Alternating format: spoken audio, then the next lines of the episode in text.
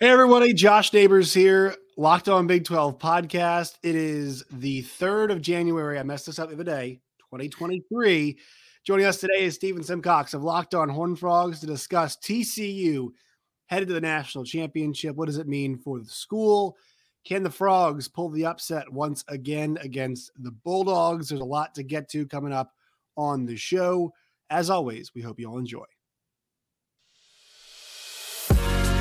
You are Locked On Big 12, your daily podcast on the Big 12 Conference, part of the Locked On Podcast Network. Your team every day. Once again, Josh Neighbors here, Locked On Big 12 podcast, joined by Stephen Simcox of Locked On Horn Frogs. Make sure you guys subscribe to both Locked On Big 12 and Locked On Horn Frogs, wherever y'all get your podcasts, and on YouTube as well. You guys can find me on Twitter at LO Big 12. Find me personally at Josh Neighbors underscore. You guys can find Steven at Steven Simcox or at Simcox Steven on Twitter. And then the show is at Locked on TCU, I believe, right? That's correct. Yes. Finally got that one correct.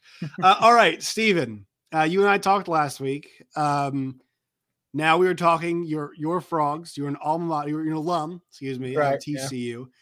Yeah. Um, you cover the team, sure, whatever. But like as an alum, how how is how does this feel? Just give me the TCU alum side of this equation? It's pretty surreal. It's not like they haven't been close. I mean, you know, in the BCS era, they knocked on the door a few times.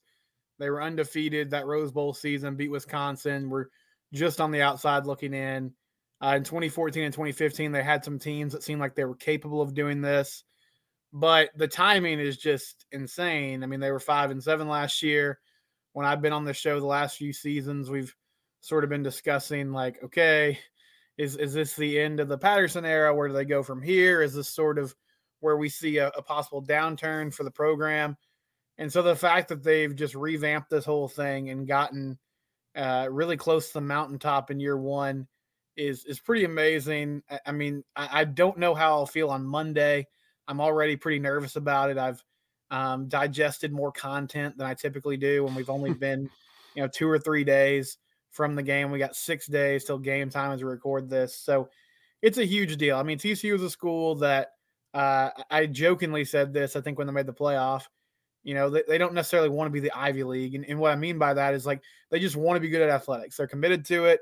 You know, the student population, the fan base, um, they, they care about these things. They're invested. And so it's a huge deal.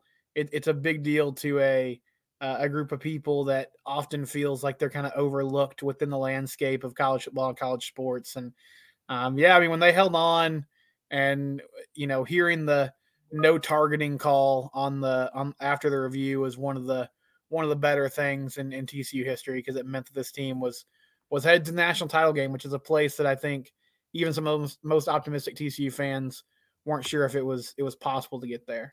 Yeah, it was what's crazy is you can turn around college basketball teams very quickly now with transfer portal. You can turn around college football teams pretty quickly with the portal. I think a lot of us talked about Mel Tucker, right, and, and the, job mm-hmm. they did, and and Baylor did a little bit of that, but I mean, we saw the Dave Aranda, you know, big turnaround, two wins to Big Twelve championship.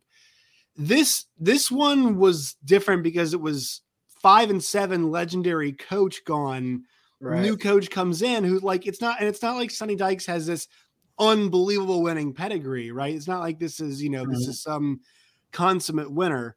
Uh, you know, all the time. Like the Cal thing didn't go very well, and I think there's a lot of reasons for that. But he comes in and takes over generally the same roster. I know, uh, and we talk about, you know, at safety and linebacker, two obviously really important players for mm-hmm. TCU are both transfers.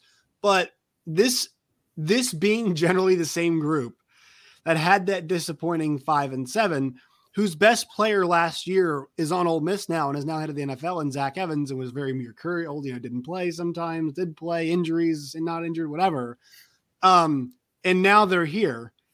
It, you know, it's not it's not Cinderella. It's not really what it is. It's no. just very particular, I guess. We say the word unique too much, but this is like a this is a very specific circumstance of really all of these things coming together and I think why I focus on the coaching and whatnot, like this group really, really had to buy in mm-hmm. for this to be possible. And it's so difficult to do when you have a new coach coming in. And, you know, I mean, a lot of these guys, like, I, I don't think Sonny Dykes and company cannot have been the only ones who have seen who could have seen some levels of potential from these guys, right? I mean, if some of these guys hit the portal, like they could have gone some pretty good places, but many of them did not. Um, I think part of that was they had the chance to play at TCU for sure, right? Because mm-hmm. there wasn't a massive turnover with the portal and whatnot and recruiting, and um, also buy-in. And so I think that's to me is like really where it starts is like they Sonny Dykes nailed this co- these coaching hires and the coaches nailed the message to the players. They did, and it's a really good point you make because I remember in the offseason, so yeah, Zach Evans hits the portal almost immediately. Uh, Ochaun Mathis and Khari Coleman left, which on paper that's a lot of production. I mean, those are your two best pass rushers from last year, and then your your most productive offensive player in a lot of ways. Uh, but then nobody else really hit the portal during the offseason. And I think some TCU fans noticed that and were like, well, that's a good sign. But it was sort of like, okay, well, they were five and seven last year. So it's good that they're buying in, but it doesn't necessarily mean that they're about to take off. Uh, I do feel like, though, and listen, I, I hate to, like, I was tough on Gary towards the end, and, and some people think I was a little too harsh, but I, I firmly believe this. I think uh, for a lot of those guys, and it's, it's not all his fault, but it just wasn't really fun. Like the, the football experience was not fun anymore. And so Dykes coming in, you know, coaching personalities, it's always kind of really comes down to whether you win or lose. But I just feel like he and the staff were such a 180 from the previous regime and how they let the players be themselves. And it was a lot more relaxed and laid back. And so it really was kind of a breath of fresh air. And a lot of guys bought in. And along with that, you know, there was some more discipline that got brought in. Like they they talked about, you know, fine-tuning these nutrition plans and revamping the strength and conditioning program and getting them in, in an off-season program that's gonna be more productive and, and better about injury prevention and those kind of things. So there was all that coinciding. And yeah, it's it's funny, like Ari Wasserman, who uh, covers football for the athletic, um, and I know Bud Elliott talks about this too. Like there's always this discussion about blue chips and can you compete? And so the, it's kind of being challenged right now with TCU because based on the talent composite, I think they're ranked 32nd in the country. Right. And so the refrain that started to come up is like, well, they just really hit it hard in the transfer portal, which they did, but like look at the transfers they got. I mean, it's it's worked out. I mean, Johnny Hodges is a really yes. good player for them, but he's from the Naval Academy, and right. his, his story is that he sent emails to every FBS school and the only responses he got were TCU and Northwestern. You know, Mark Perry started a lot of games at Colorado, but it's not like the national media when he transferred to TCU was like, "Oh boy, TCU just landed Colorado's top safety." Right. Like, like here we go. Alan Ali, who's their center, was a transfer from SMU, and it was just sort of like, "Oh yeah, that makes sense. He's going to come over from uh, you know where Sonny Dykes was, and he'll plug in and he can start." But uh, what I mean, what I mean is like none of these guys are huge names. It's not like they were. Getting... None of the skill players on offense, like who talk about, like are were like immediate transfers. I don't think. Like are no, any of those guys? And I don't. I don't yeah. think about.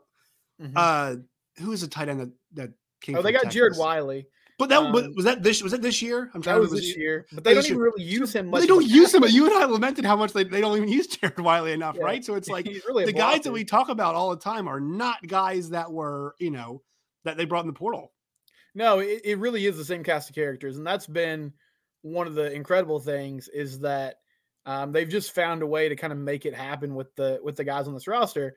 You know, we talked in the offseason, like the big question was going to be is this defense even like or, or could they even be passable? Like can they just can they just improve enough that they can maybe outscore some teams? And you know, they gave up 45 points to Michigan at the end of the day, but they still made a lot of big plays and, and stepped up in a big way in that football game. And yeah, it is. It's gonna be a hard blueprint for other people to replicate because there have been a lot of things that have fallen into place. Like this year in the conference, Oklahoma uh, went through a rebuilding situation. Texas is still, you know, trying to kind of climb that mountain of, of getting back. Baylor and Oklahoma State took a step back, but all that being said, like they took advantage of their opportunities. They got to the playoff, and now they've won a playoff game, and so it, it's in front of them. Like it's going to be a huge test with Georgia but they've they've done it all in the span of one off season, and um, it's just wild to think about because this is not even a team that was like, oh, they were five and seven, but it you know three or four plays go their way, and they're, no, they're no. eight and three or nine and no. four. I mean, they got blitzed by Oklahoma State, by K State. We're talking about how aimless they were because they just they lacked the identity, yeah. right? Like that yeah. was that was the big thing about how they lacked the identity. I'll, t- I'll tell you this: Um, the you know Joe Gillespie, I, I thought did the best coaching job of anybody. And look, you talked about how many yards they gave up, sure, but like you take away that first run, the, mm-hmm. the, the team they were fantastic. And I'll tell you what, man, Horton has had himself. Uh, I mean, at that position, you need you need your tackle in a three three five mm-hmm. to be able to disrupt, and he has just been absolutely on fire the last yeah. two games. He had a good season, but he I think did. six sacks in the last two games, and he's causing all kinds of problems. And that's uh, to me, that's kind of what opened stuff up for the linebackers. I mean, they were they were running fitting uh, essentially perfectly. Besides that one play, between the tackles, I would love to see what the numbers were after that one play because it felt like it was. I mean, that rushing game between the tackles, Michigan really didn't go away from it. Right, the, the, the mm-hmm. kind of window dressing stuff they did, the stuff they schemed up was all in the passing game, right? Yeah. That, it was all those play action passes, the flea flicker they had. It wasn't a whole lot of run game. That that's what beat you know ends up ends up uh, beating TCU on defense at the end of the day. And I thought Joe Gillespie knew that look, we're gonna make McCarthy play quarterback and beat us. And I think mm-hmm. those two critical mistakes that you mentioned were the were the keys. And so while it was 45 points, I still felt like he was the best coach in the field. And really made them go to plan B and C to beat TCU in certain ways because they couldn't beat him with plan A. Hey everyone, today's Locked On Big 12 podcast is brought to you all by LinkedIn. If you are looking for a job or you're looking to hire somebody, LinkedIn is the place to go. As small business owners or hiring managers, you all know that success in 2023 all depends on the team members you surround yourself with. That's why you have to check out LinkedIn Jobs. With LinkedIn Jobs, you can hire qualified candidates more effectively by matching open roles with people who have the skills, values, and experiences to help you achieve your goals. LinkedIn Jobs helps you find the qualified candidates you want to talk to faster. Post your job for free at linkedin.com slash college. That's linkedin.com slash college to post your job for free. Terms and conditions do apply. You're, you're totally right on. I mean, like the the, the, all the talk about the three three five and you know managing the run game, but I think those offensive linemen for Michigan, because they were sort of in this offset formation, like a lot of times they were confused as to who to block, and by the time they figured it out, those linebackers and safeties were coming up and, and making those run fits, as you said. But yeah, the adjustment they made, I mean, they started picking on the safeties honestly and, and throwing the ball over the middle of the field um, off that play action. And JJ McCarthy made some great plays. Um, those receivers from Michigan had a much bigger game than I thought. But yeah, I came away super impressed too. I, I, know they ended up giving up a lot of points at the end of the day, but I think part of that too was just the chaotic nature of that game. It sort of got out of hand for especially that third quarter. It was basically like just trading scores, trading big yeah, plays. That was. And so but, but mentioning the line, sorry, I meant to say uh, uh, Horde coming off the edge, and they got obviously Williams, a freshman, to play in the mm-hmm. nose tackle spot.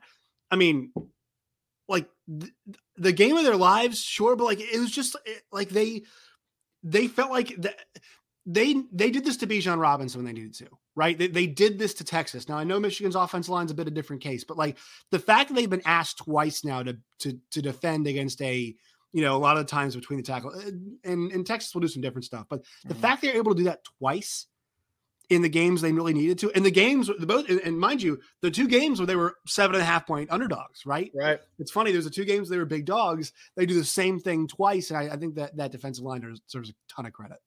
They do. I mean, Dylan Horton is is another one of those players. Like he's going to get drafted, I think, and that was not something that seemed possible going into the season.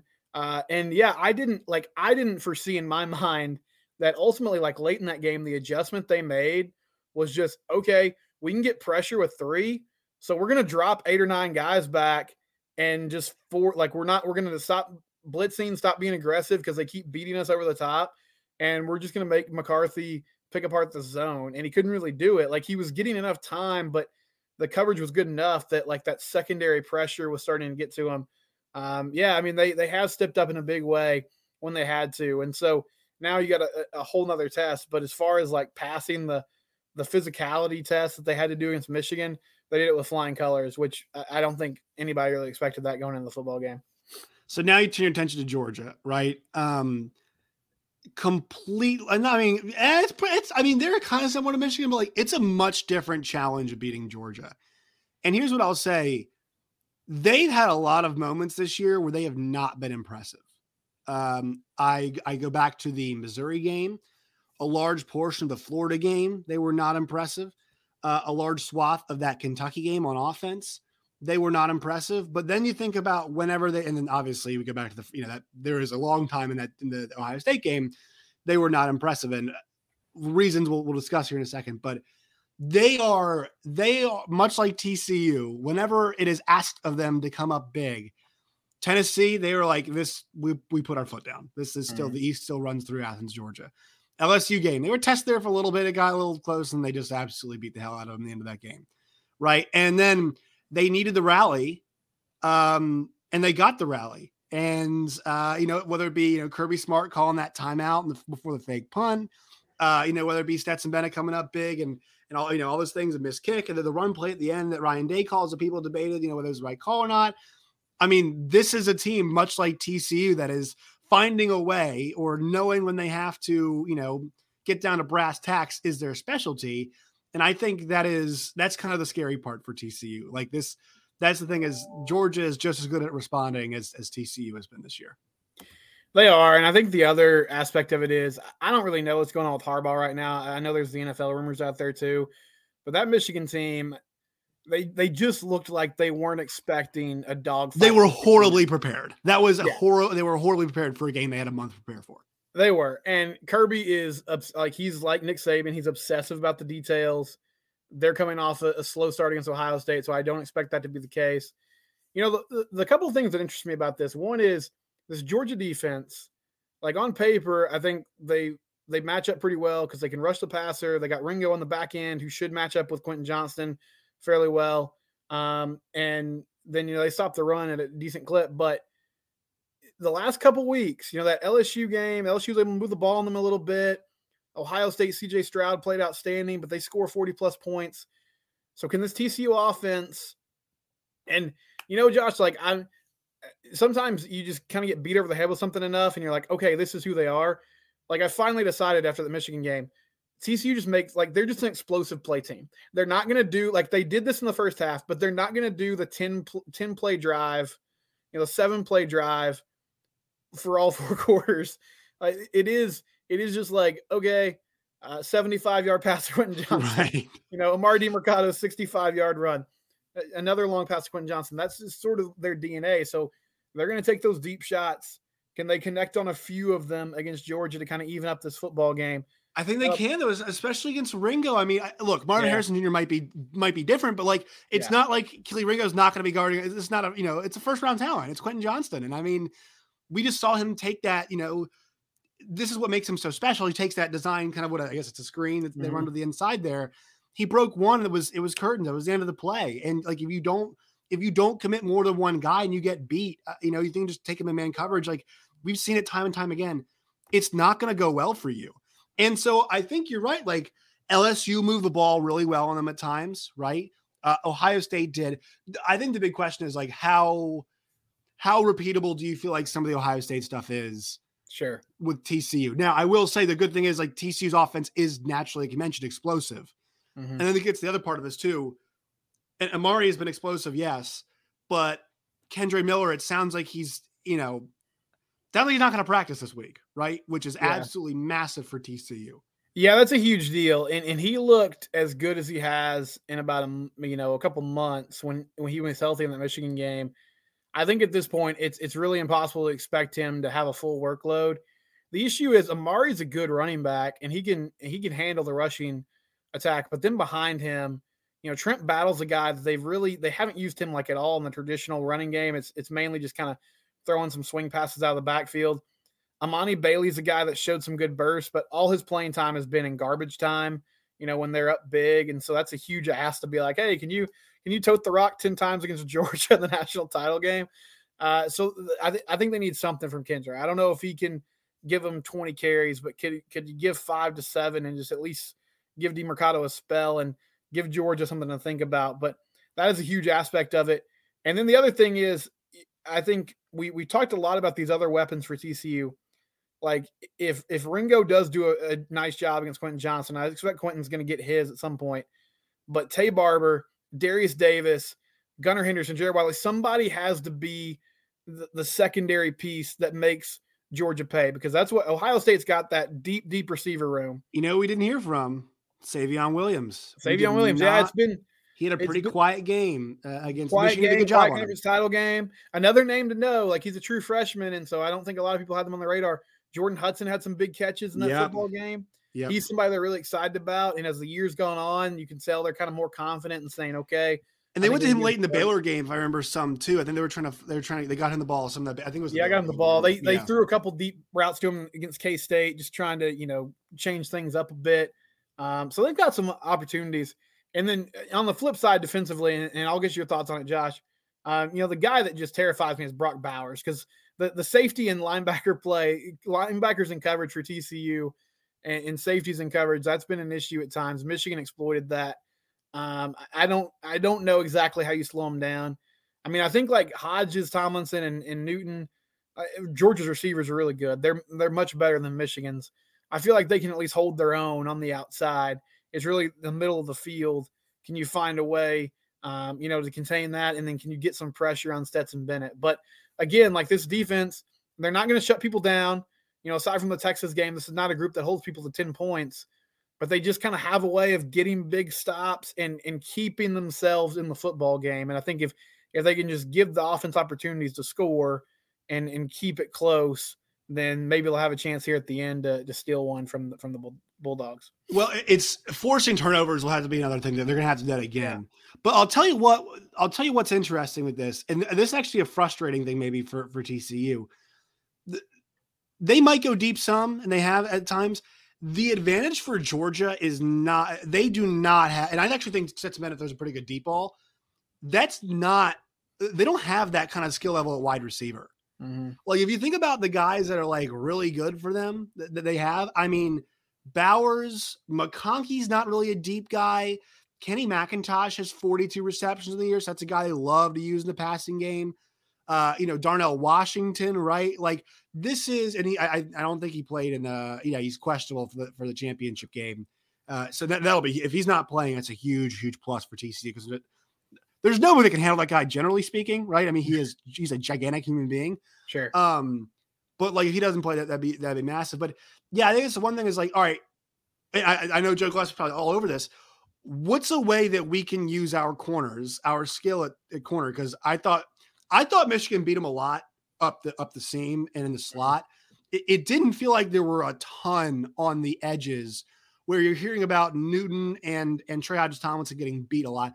I, I know Trey had a couple PIs, but like that's who he is. He's an aggressive corner, yeah. and I think that's what makes him such. I mean, I thought he played a really, really, really good game. Um, uh, you know, so is there a different way in which you can use those guys to help out if you're like not overly concerned about the vertical passing. And look, we saw a couple of them, right? They they hit a, they hit some big ones they needed to late in that game, but like Georgia's doesn't want to be chasing the you know, they're not going to be trying not going to be chasing the game again it feels like. Right? So is there a way that you can use those corners deploy them differently to maybe try and fool Stetson Bennett or maybe even use them, you know, corner blitz and whatnot cuz I think actually they had one or two of those the other day. Yeah, that's a really interesting point because uh yeah, Trey he was targeted some and he did have those PIs. He didn't end up actually giving up a catch based on like the pro football focus, you know. Uh, he's he's freaking awesome. I mean, he he's is. unbelievable. And then Josh Newton, like I, I saw this on Inst- I just happened to see it on Instagram because he posted about the game.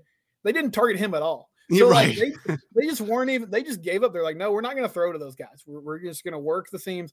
And so if Georgia has a similar game plan, yes, can you find a way to kind of cheat there to give them some help and maybe force them to take some more targets to the outside? But yeah, you're right. I mean, Georgia is more of a team that's going to get up and down the field on a, a, consistent basis, move the chains.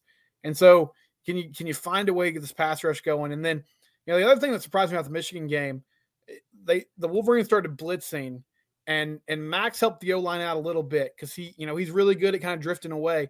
But I thought that was maybe the best, like from a pass protection standpoint, that might have been the best game the O-line's played all year. Like they and looked, he did a great job picking it up. He's he saw it all. Max yeah, Max saw every he he was mm-hmm. on top of everything. In that there's there was nothing he wasn't ready for in that game. No, he was prepared and he was kind of moving around the pocket. He he made some some nice step ups and drifting back and made some throws. But uh, yeah, I was concerned about Coleman and Coker, those two tackles. but they held up pretty well. So uh, a different animal with Georgia. But if they can, you know, not get killed with sacks and pressures, then this offense has some room to work and maneuver. Yeah. The one question is because Georgia, you know, the, the, one knock on Stroud was if you heat him, he's a lot. A lot of this is a lot of guys, but Stroud was like, if you heat him, he's a lot worse. And I actually think mm-hmm. that's been the, that's been the knock on Max too. Max said a it lot has. of that. Now, yeah. Max is a better playmaker than Stroud is, generally speaking. I know CJ was fantastic the other night, but over the course of his career, Max has been a bit better. I, I feel like at least eye test tells you that. Um, Georgia's one thing though is that they have recently they've started doing it more, but they don't bring a whole lot of pressure, right? They don't blitz a ton. I'm wondering if that's still going to be the game plan because they trust their guys. I'm wondering if they'll start off not blitzing a lot and then think, all right, we're gonna have time to make an adjustment. We want to start sending some pressure. We can. Um, I tend to think that I think they're actually gonna, they might try to heat Max up early. I think that I think they might try because here's the thing: is like you mentioned some of those teams that have carved them up just a little bit. And I thought LSU LSU was that second half. I mean, that there was not a game, and all of a sudden it was because LSU was moving the ball all over them. I think they got a fourth down stop. Georgia did. They kind of put put it to bed, kind of stopped the rally. But you you know you could. Ohio State did too. You can move the ball all over this team and so I think they want to get on that from the start. Think about the games where it really didn't go well. K State did a good job, I thought of it. And also Texas did an excellent job yeah. of that early on in the game. Was it four or five sacks in the first half? So I think that's the key. Michigan, I didn't feel like it was really creative about where they're kind of bringing the. It felt like it was a lot of stuff up the middle. Like mm-hmm. the backs had no problem picking up those blitzes. It felt like for for TCU.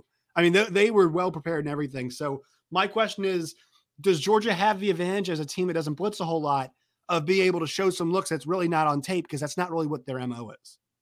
Well, and I can see them doing that too because, uh, you know, the misnomer about TCU uh, offensively is people think because it's a Big 12 team, they're just like, oh, they're small, but their O line is huge. Like they're yeah. just, they're really big. The issue the O line has is they're not super athletic. They're not fast, right? Yeah, they're, they're not, not, fast. fast so, like when when teams heat them up, it's hard sometimes for those guys to move laterally and drop their hips and, and get to the spot.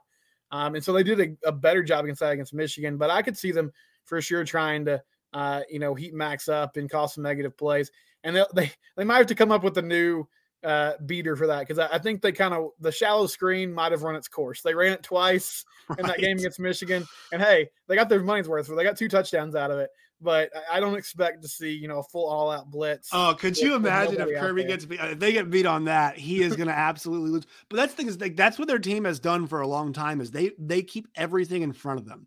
Mm-hmm. That's really good. That's really what they do well, and so I think that that's going to play to their advantage because TCU a lot of times like they they want to get stuff behind you or draw up stuff that will end up being behind you, right. like we talked about. So um yeah i mean this this is a fascinating game and look yeah there is a world where this definitely ends up being georgia you know dogs tc like it's it's totally obviously the you know, 13 point favorite like that is there but i will say this tcu like they they live in like hell basically like they just want it to be a like a heart attack game they yeah. need it to be there they always end up there and so that's why I was like, man, T like that's why they just they kept giving the lead back. I was like, this is this is where they live.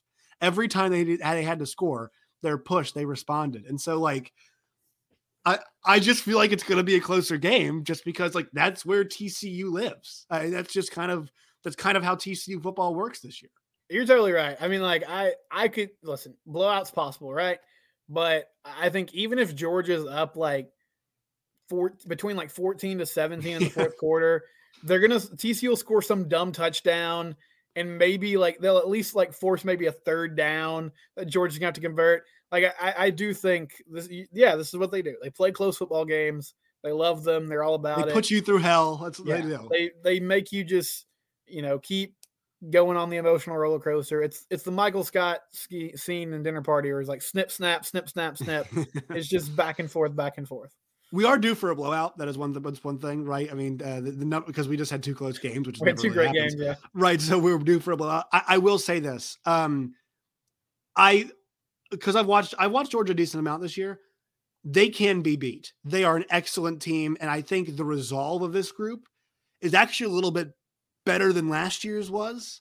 Mm-hmm. Um, I think they've showed that a whole bunch. Like whenever Stetson sucks, they always overcome it. And he also always usually plays really well in the second half of those games. Uh, so I would obviously, I think we're all leaning Georgia. But can TCU win this game? Yes. I mean, there's, Sure, there's, yeah. yeah. they could, they could definitely win this game. And, and that's because this year, I, I really don't think like, I don't think that the teams this year are as good as the teams last year were. Um, I think with Michigan's pass rush that you, probably- you know, pass rush, you probably said they're better last year than this year. I think Georgia's team, obviously, from an overall perspective, was better last year because of that defense. Mhm. Uh, you know, Alabama had a few more weapons, uh, you know, last year that we were talking about, uh, you know, and whatnot. And so I think that there were the top teams are a bit down compared to last year, um, which I think gives TCU a, a pretty clear shot. They can definitely win this game. Like, there's no doubt in my mind. I would not be shocked if TCU is. eh, I'd be shocked as a season as a whole. Yes, it'd be a shocking result, but like I would now we we're here and we put it down to one game. I would not be shocked. Would you? You agree with that? No, I wouldn't be. I mean, I wouldn't be floored at this point. I'm kind of done not believing in them. Like I've I've Yeah. I've been waiting for the shoe to drop all year long. Sure, maybe it does on Monday night. I, I don't think anybody would be like uh, surprised or super disappointed if it did. But uh, hey, they've they've answered the bell every time. And Josh, this this is this the grittiest? Is this the grittiest QB battle we've had in a while? Oh my god. Stetson god! Bennett and, Max Duggan. These two guys. I mean, like you want to talk about like not like we're not uh, get up is not going to be talking about them for the, three months that get up does their uh, their draft coverage. It beats me over the head. it's not going to be like Stetson Bennett. Where is he going? Right? We're talking about like six and six, seven and five. Will Levis. Yeah. and being like, "Where's the big white guy with a good arm gonna go?" They're not gonna say, "Where's Max Duggan gonna go?" Where's Stetson Bennett gonna go? But it's pretty ridiculous thing about this. You know, Stetson Bennett with a chance to win a second national championship, and they'll be like, "Will he get drafted?" Right? Like that, that's gonna be the conversation around him. But yeah, I mean, this is about as this is about as gutsy and gritty as it can get between two quarterbacks uh, in a national championship game, uh, nonetheless. Right? It is. I, I think uh, there's a writer for Texas football. His name's Ishmael Johnson. He had a, a really funny tweet. He said, "We're gonna have a moxie off in the national title game between these between these two QBs on Monday." the adjectives that the broadcasters and people like right. these guys are just gritty, gutsy. The lunch the lunch pail championship. lunch. yeah. It's gonna be a whole lot of those those buzz white word, you know, white guy words that you hear a lot of the time, which are like always just hilarious whenever you hear them. Uh, all right, Steven, where can people find you and your work and talk about you know all the coverage you're gonna have this week? At Simcox Steven is the Twitter handle. Uh, at Locked On TCU is the show handle on Twitter. And then subscribe to YouTube. We're getting close to 500 subscribers, so would love to get to that uh, before the national title game. Josh, I, I think you got to 3K right before did. We got 2023. there. All right, got Free guy, yeah. but still subscribe to Locked On Big 12. Uh, I appreciate you. And and you and I have had a lot, got to, got to have a lot of conversations recently, which is actually the nice We part of this yeah. TCU run, right? We've got to been able to keep having them. I'm sure we'll have one uh, next week as well. But yeah, make sure you guys follow Steven. Make sure you guys follow me at Josh Neighbors underscore. You guys can find the show at LO Big 12. You guys can uh, find the podcast, both podcasts, wherever you get your podcasts, and please subscribe. Steven, go frogs. I'll talk to you next week. Let's hope we get the Big 12 and TCU and a national championship. Sounds great.